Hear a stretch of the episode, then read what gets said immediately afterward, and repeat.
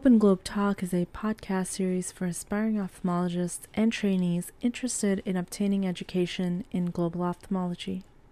Be part of this unique setup as we interview ophthalmologists around the globe virtually and get to create equity in service, innovation, and medical education.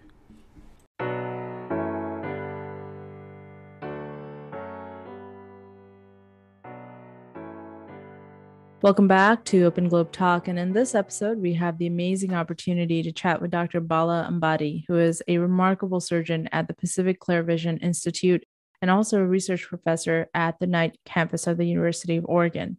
He attended New York University for undergraduate and completed medical school at Mount Sinai. Thereafter, he conducted residency training at Mass Eye and Ear with a subsequent fellowship in cornea and refractive surgery from the Duke University. He has also earned his PhD from the Medical College of Georgia, and last but not least, the MBA at the University of Utah.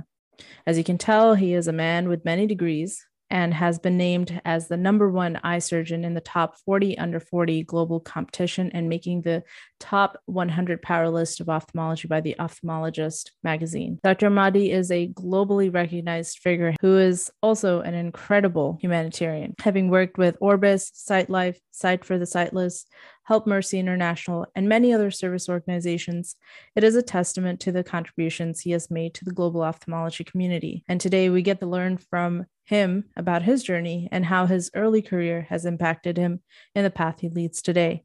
So, welcome, Dr. Ambati. Hi, thank you so much for having me. It's my pleasure.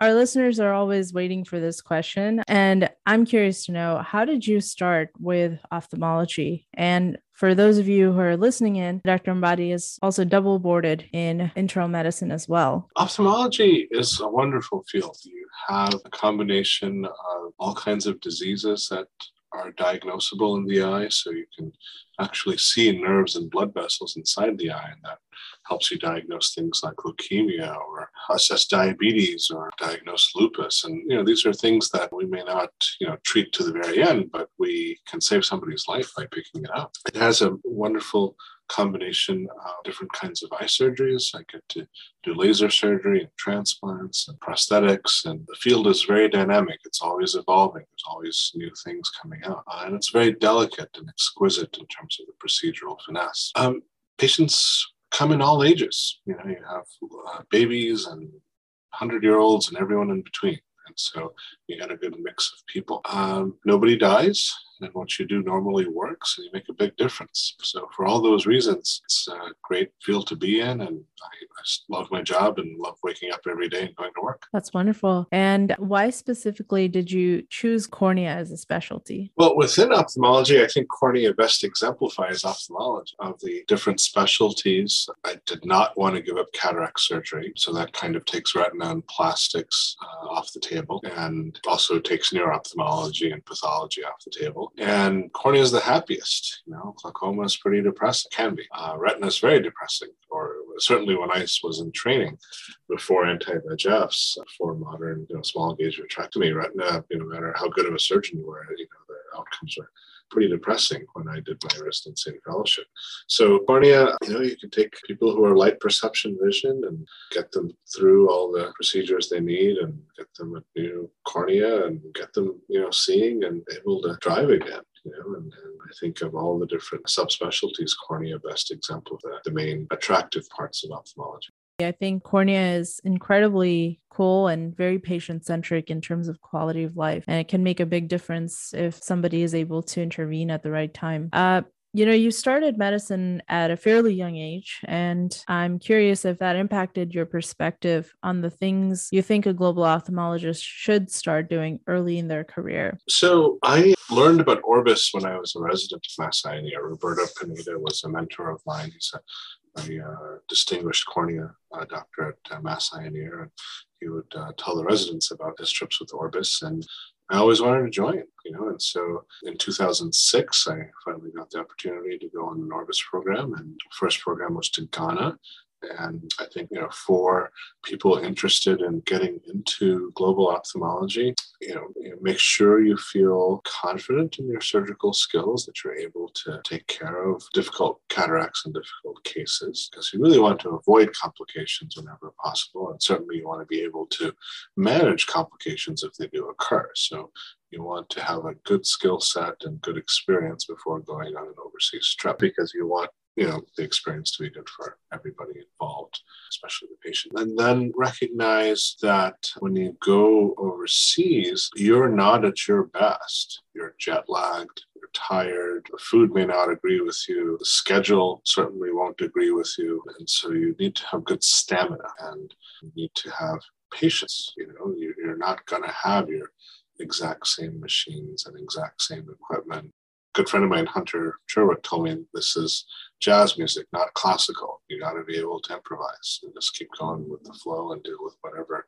comes towards your way. So you have to really know yourself. You know, surgeons have a tendency to be prima donnas, uh, you know, for good reason. We all have a desire to want what we want when we want it the way we want it, right? That's what we are like in the operating room. So, you know, there's a reason for that and a place for that, but an, an overseas operating room is not the place for that because it's just not going to have the same facilities and resources. So you have to be able to manage with what's available, whether the equipment or instruments are bent or a little bit out of shape or whatnot. And you know so you have to know yourself you know do, do, you have the stamina? Do you have the patience? Do you have the expertise? And so you know if you really feel that you do all those things um, then you know do you have the time you know there's obligations for your own practice and patients as well as your own family and whatever other interests that you have. So if you have all of those things then yeah please certainly consider being involved with one of these great organizations because you can make a huge impact in lots of different places around the world where you know it's not like america where there's one ophthalmologist for 16000 people. There may only be one ophthalmologist for a million people in parts of africa. So people come for their cataract surgery where they can't see the food on their plate. It's very different to here where people come for their cataract surgery when they can't, you know, drive or read the newspaper. I think those are really excellent points. And in fact, I just spoke with another ophthalmologist who shared the same sentiments that you have to come across enough number of complications to feel confident that you can go into the global ophthalmology arena. And it's interesting you mentioned your path and I'm curious like for all the young ophthalmologists who may be listening in, how many years of experience out of residency do you think would make it sufficient in order to feel comfortable everybody is different and every surgeon's you know, skill set and learning curve is different. I mean, Orbis has a good rule of thumb. You know, you have to be out of training three years. And so I finished my fellowship in 2002. I applied in summer of 2005 when been out three years and then got accepted and went on my first uh, Orbis trip in early uh, 2006, as I recall. So I think that's that's a reasonable, you know, estimate, you know, being out of training three years. As far as number of cases, every residency is different, every fellowship is different. You know, I, I would venture to say that if you've done 500 cataracts and you feel like you have a pretty good complication rate, low vitreous loss rate, low lens drop rate, then probably in, in good shape to contribute overseas. Yeah. You came from Iran, and I'm curious to know they do have a global ophthalmology fellowship, which they encourage if you've specialized in a field via fellowship, it would be a good idea to do that global ophthalmology fellowship afterwards. And so what, what are your thoughts on, on a formal global ophthalmology fellowship? You know, I, I would look at this whole thing as you know what are you trying to achieve right? You know so when, when you go for a week and you do you know some cataracts you've improved the life of those patients and that's great you know it's wonderful. It makes their life better and it makes you feel good. But there's a difference between giving a man a fish and teaching a man to fish. And so you know things like orbis and, and Geoff Tabin's uh, cataract project and, and so on they're really focused on building infrastructure for local eye care teams and, and skills transfer. Um, and trying to improve the local infrastructure of ophthalmologists, optometrists, uh, nurses, and, and, scrub techs and sterilizers so that the indigenous teams can acquire these skills and take care of patients for months and years to come. And so the focus in Orbis is training, not just doing cases, you're teaching the local doctors uh, the techniques that, that you've learned on. And uh, I don't know the specifics of, of uh, Geoff's uh, Global Ophthalmology Fellowship, but I assume with someone spending a year, you know, three month blocks in different places, that there's a lot of knowledge exchange and, skills transfer. So that element of teaching and, and sharing knowledge and sharing techniques and, and uh, updates, that's huge for, for the surgeons in Africa and South America and, uh, and India and other parts of the world where they may be very lonely. You know, there's not, not that many ophthalmologists, not that many people to talk to and run difficult cases by. And so building a network of supportive transcontinental or intercontinental mentoring that's actually very neat you know you're talking about sustainability and i believe in previous talks you've mentioned building sustainable connections with the people in those countries as you're working with these organizations such as Orbis. And I'm curious to know what is the best way to keep in contact with these individuals as an ophthalmologist once you've come back to the States?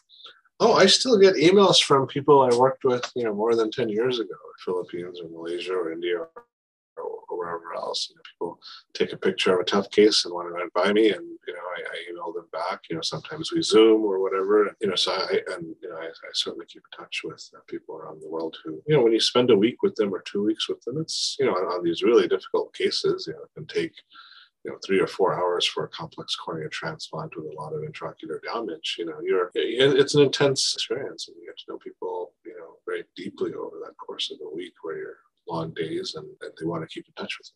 That's awesome.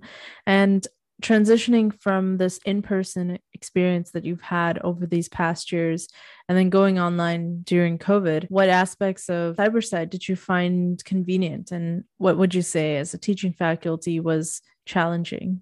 So I've done several lectures globally with CyberSight and, and certain you know departments of ophthalmology in different places, and, and, it's an interesting thing. You you reach a lot more people. You know, with through Zoom, you can have you know hundreds or thousands of people on a Zoom. So you so you're, you're sharing knowledge and cases and taking questions from a lot more people. So that sense, it's you know a broader impact and it's the best we could do in 2020 2021 and i'm really glad that we're going back into this in-person landscape. Hopefully that this kind of continues into the direction that it's going. And so you know, focusing on cornea specifically, when you're working in environments with limited resources, what are some challenging cases that you commonly encounter going abroad? So, cornea, one of the biggest things to bear in mind is you, you want to collect tissues, take them with you, and you know you have to get them through security keep them cold you know through multiple connecting flights and you know refill the ice and so on. So you, you really want to take care of the tissue through flight. And so yeah that means you don't get to sleep for more than a few hours at a time right? You know you, you can't just lay down and curl up you know on, on the plane and forget about the corneas. That means you have to get it past the TSA security guy and like, what are all these weird things that you're putting on my x-ray belt? Um, so you want to have your documentation from Orbis and your letter and your business card and thing. Um, and then you want to get you know reasonably good tissues. You want to talk to the IMEX you know, before you. And then once you arrive, um, you want to do cases where you can have the most good. So you know, not necessarily the worst off patient, but the ones where the corneas are most likely to take and survive. And so you really have to assess, you know, is this person going to take their drops? Is this person going to come back to their appointments? Is this person you know, having the family support to take care of their eye? And what is the prognosis for the transplant after surgery? You know, are there other ocular comorbidities or systemic comorbidities that are going to affect transplant survival? And so you know, somebody died for this tissue. You brought it all this way over, you know, overseas it's going to be really hard to get additional tissue in the future. Know, you want these tissues to last, right? So those are some things that might be a bit different than doing transplant surgery at home. You know, you really want to be judicious in who you offer you know these transplants for. And uh, as far as pathologies that you see, I mean trauma, you know a lot of you know stick injuries and or, or you know know, farm injuries. You know, people just don't wear eye protection routinely in many parts of the world. Um, different diseases, you know, like in, in PBK, you know, there, there's a lot of bullous keratopathy just because cataracts can be hard in different parts of the, of, of the world. And maybe the surgeon should just have done extra cap or SICS rather than phaco, but they did phaco and the cornea got nuked. And, and so bullous keratopathy is fairly common in uh, certain parts of the world where there's a lot of cousin marriage. Keratoconus is extremely common. And then, yeah, there's all kinds of parasitic diseases and viral diseases that you may only see in textbooks here actually do occur you know river blindness and measles keratitis and things like that. Yeah it's really very cool especially when when you talk about cornea because you can see the pathology in front of you.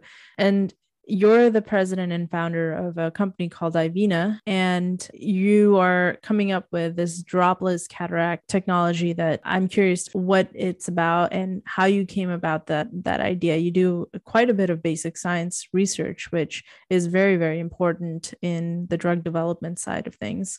Um, so iVeena was founded several years ago in, in 2015, and so our main focus is actually a eye drop for um, treating keratoconus by pharmacologic cross-linking through increasing lysyl oxidase. We had been working on a uh, dexamethasone implant that could be placed inside the capsular bag to enable drop-free cataract surgery. And you know, we actually uh, did a clinical trial with 19 patients where it worked uh, for uh, for that purpose. Unfortunately, you know, uh, that clinical trials. I recall, was completed in 2019, and we were looking to do a you know strategic partnership with um, you know various um, you know major pharmaceutical companies, and then 2020 happened, and so that project has pretty much been put on the shelf. There's just not a, a realistic path forward to uh, reimbursement in the United States in the United States. So that's that's kind of on the shelf. So the, the main focus for for iVeena is on this keratoconus eye drop at this point. You know, as a constant innovator, what advances do you think you would like to see in global ophthalmology? And what would you say is the direction of, of those technologies at the moment, especially coming out of COVID? I know Orbis is working a lot in artificial intelligence, and uh, that should help with diabetic retinopathy screening. And there's some some areas where I think there's a telesurgeon mentoring. So from Britain to certain parts of Africa, they've set up you know high-speed internet where the surgeon in the United Kingdom can watch what's going on in an operating room in Africa and provide you know guidance through an earpiece. You know, so that is interesting to me. You know, telementoring. I just don't know that it's the same. You know, uh, as actually being there. Um, SightLife is working on keratoconus screening. There's parts of Rwanda that uh, are very high in keratoconus in children in, pediatrics. And so, you know, they're trying to work with manufacturers to make a miniature corneal topographer to that can be handheld and portable and, and reliable and capturing the data required to assess the anterior and posterior cornea to do keratoconus screening. So those are those are some of the things that I think are pretty neat. As a global ophthalmologist, what would you say has been your most favorite trip so far? And which country do you think needs a lot of attention having gone there and, and you would want to return there uh, once COVID kind of weans down and it, seems to be weaning down um, insofar? Well, I don't know about COVID winding down. I, mean, I think it's going back up right now, so we'll see, but who knows?